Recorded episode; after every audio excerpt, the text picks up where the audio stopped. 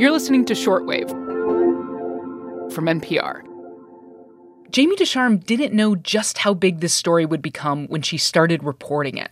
She's a health writer at Time magazine and just released a new book called Big Vape The Incendiary Rise of Juul. I think for most people, it felt like Juul kind of exploded overnight. Like all of a sudden, everybody you knew had one of these devices. But the truth is, it was a long time coming. The two founders of Juul Labs met in 2004 as graduate students at Stanford. Their thesis project? How to make combustible cigarettes obsolete. Both of these guys were smokers. They both had kind of conflicted feelings about that habit, and they were looking for something better. Over the next decade or so, these guys came up with a bunch of cigarette alternatives, but none really took off. Until 2015, when Juul hit the market. Which was by far their most sophisticated product. I mean, it looks like a flash drive if you've ever seen one. It's very sleek, and it has these very potent, very palatable little nicotine cartridges that you can vaporize into you know, a very user friendly little wisp of vapor. And as it rose in, in prominence, you probably know it became very popular with teenagers and sort of set off this firestorm in the media. It's meant to help adult smokers quit, but teens are being enticed by the cool factor. Students vaping in hallways, vaping in classrooms. But this morning, the company behind that pen is in hot water. The FDA has issued a ban on most flavored e cigarettes, including fruit, candy, mint. At the same time, parents are launching their own efforts and asking why the government isn't doing more. So, what started out as a project aimed to seemingly reduce smoking became something very, very different it seems like a classic villain story of this company out to hook young people. And some people argue that that is what happened. But at the same time, there is pretty compelling data that the e cigarette could potentially help some people stop using cigarettes. So it's a really complicated equation where, on one hand, yes, absolutely, you want to restrict access to these products for teenagers. But at what point does that restriction on access for young people cut into the ability of adults to use these products for their intended purpose? Today on the show, we talk Big Vape with Jamie Ducharme, the science and marketing behind the rise and subsequent controversy of Juul Labs, and take a look at what might be next in the future of e cigarettes. I'm Maddie Sofia, and you're listening to Shortwave, the daily science podcast from NPR.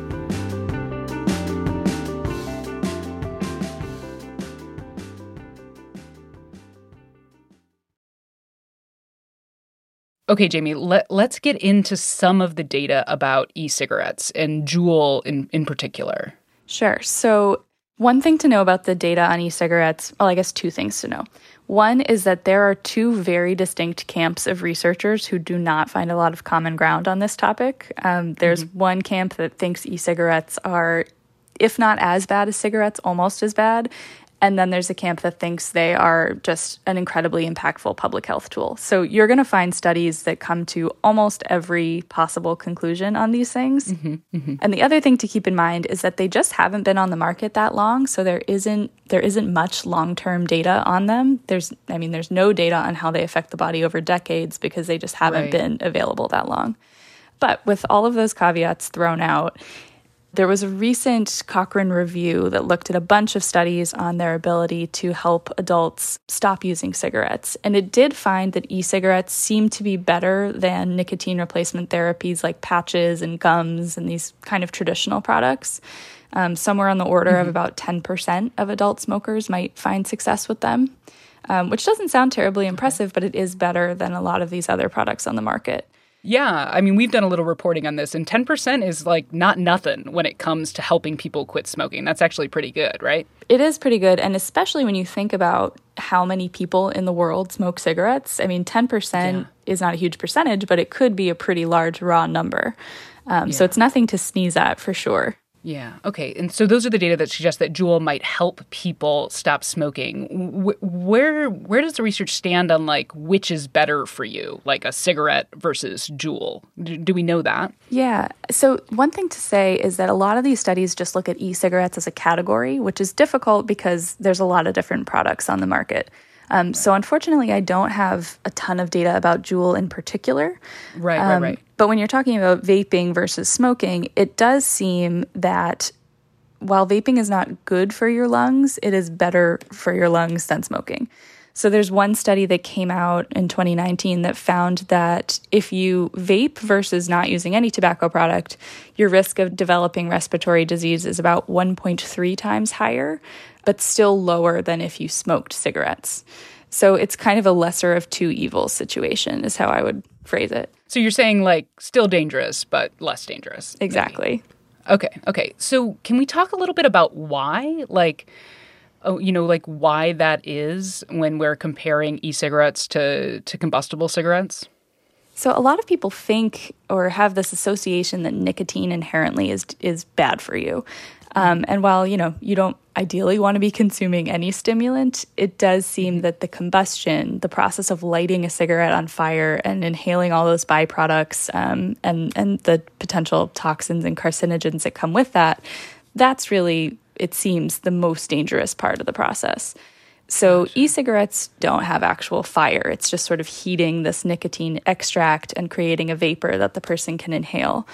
Um, so there, there was actually a recent study in Lancet Respiratory Medicine that found that if an e-cigarette can um, deliver nicotine in a way that is similar to a cigarette, kind of the same, um, the same rough potency, the same delivery method, it can help people smoke fewer cigarettes and then actually corresponds to lower carcinogen levels in their urine. So that's a that's a fancy way of saying basically it exposes people to fewer of the toxins that are produced when a cigarette is lit on fire.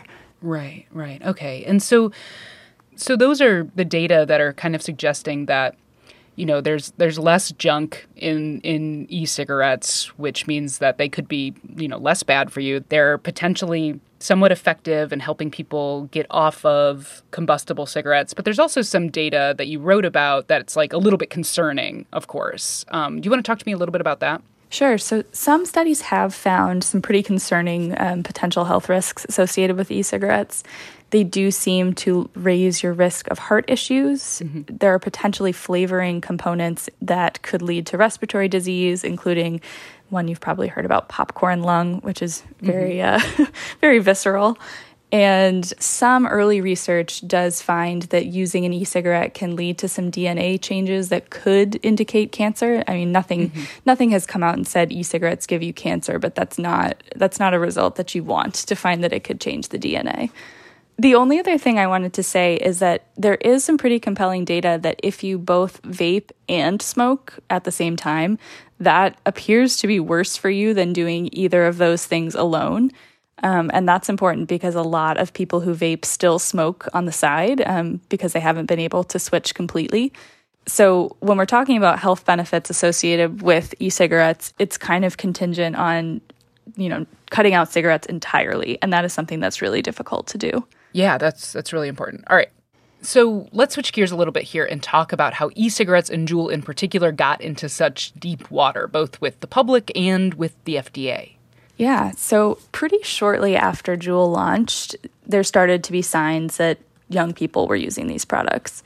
If you've ever seen Juul's launch campaign, it's very bright and colorful and social mm. media friendly. And it, that started spreading online. Influencers started using these products. And before too long, some people from the tobacco control community started saying, hey, these ads look awfully similar to what the tobacco companies used to use. And the tobacco companies are kind of infamous for, for targeting teenagers. Right. So that set off a lot of alarm bells, particularly when not long after it did come out that teenagers were starting to use Juul products Right. after a while, that became a big enough problem that the FDA started calling teen vaping an epidemic, um, which is not a word they throw around loosely. So it was pretty serious. By 2019, something like 27.5% of high school students in the US were vaping, um, which is a pretty staggering statistic. And I think that was just so disturbing to so many people, both in public health and in the general public, that that became the narrative about Juul, that it was this product that teenagers were using and addicted to, and that was potentially erasing decades of progress on tobacco control. And all of that's, I mean, you can argue either way, but all of those criticisms are valid. It just sort of glosses over the fact that there are some adults who use these products in their intended way and who have actually had some success with them. Yeah, yeah. And I think also, you know, around this time, when we're when we're talking about public perception of e-cigarettes, then there's also this mix of like illicit products that I think got kind of mixed in, right? So so tell me about how that also kind of worked its way into the public perception of e-cigarettes and and, and Juul in particular. I think the best example is during the summer of 2019, there was this very mysterious lung disease going around. Um, some really dramatic images of teenagers in hospital beds, you know, unconscious, right. really serious lung damage that was eventually traced back to vaping. And when this, this, news broke, I think everyone's mind, or at least I'm guilty of saying my mind, went yeah. towards Juul because that was that was the household name. That was the dominant vaping product on the market. And then as the research came together, federal health authorities actually determined that the damage seemed to be related to illicit THC vaping products that had this oily kind of additive in them that right. seemed to be causing lung issues. And I think that did a really good job of highlighting how diverse this market is. Like, there are these kind of mass market nicotine vaping products that we all know about, but there's also a, a black market and a gray market operating below the surface that is, you know, almost definitely more dangerous than the stuff you can buy at, at the drugstore. So, okay, Jamie, so what is next for the future of e cigarettes? Because we're kind of in this period where some things are about to be decided. Is that right? That's right. The FDA is currently analyzing um, applications submitted by e cigarette makers, including Juul, that essentially are out to convince the FDA that the benefits of these products, um, their ability to give adult smokers a better option than cigarettes, outweigh any downsides associated with them. Most notably, I would say that teenagers have used these products and become addicted to them. Right. So, if the FDA decides that they are potentially impactful enough for adult smokers to overlook the teenage use data, they will likely continue to be sold more or less in their current form. Um, but if they decide that that youth use data and the health risks that are associated with vaping are, you know, concerning enough, we could be looking at either restrictions on the way the products are sold or potentially a market without e-cigarettes at all. I mean, you've spent a lot of time steeped in this story. I mean, you obviously wrote a book about it. What are you particularly looking for and paying attention to as the FDA does this review, or like what you're particularly interested in in this? I mean, I'm I just have no idea what the FDA is going to do, to be honest with you. So I'm kind of on the edge of my seat, waiting for that decision because. I mean, the FDA came out so strongly against teen use of these products. Like, it felt like every day there was a new FDA statement about how concerning the teen addiction epidemic was that I almost think it's going to be hard for them to then turn around and approve these products. Mm-hmm. But at the same time, I mean, the data is not perfect. There are certainly some concerns associated with vaping, but it does seem like they're better than cigarettes. So I could just really see the decision going in in either direction and I'm kind of fascinated about what they will choose to do. Okay, Jamie Ducharme, thank you so much for bringing this reporting to Shortwave. It was super, super interesting, and, and good luck with your book. Thank you so much. I appreciate you having me on. If you want to learn more, check out Jamie's book, Big Vape. It's out now. This episode was produced by Brit Hanson, fact checked by Rasha Aridi, and edited by Gisele Grayson. I'm Maddie Sofia. Thanks for listening to Shortwave from NPR.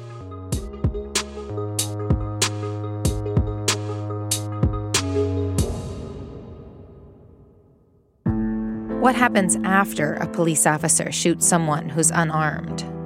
For decades in California, internal affairs investigations, how the police police themselves, were secret. Until now. Listen to On Our Watch, a podcast from NPR and KQED.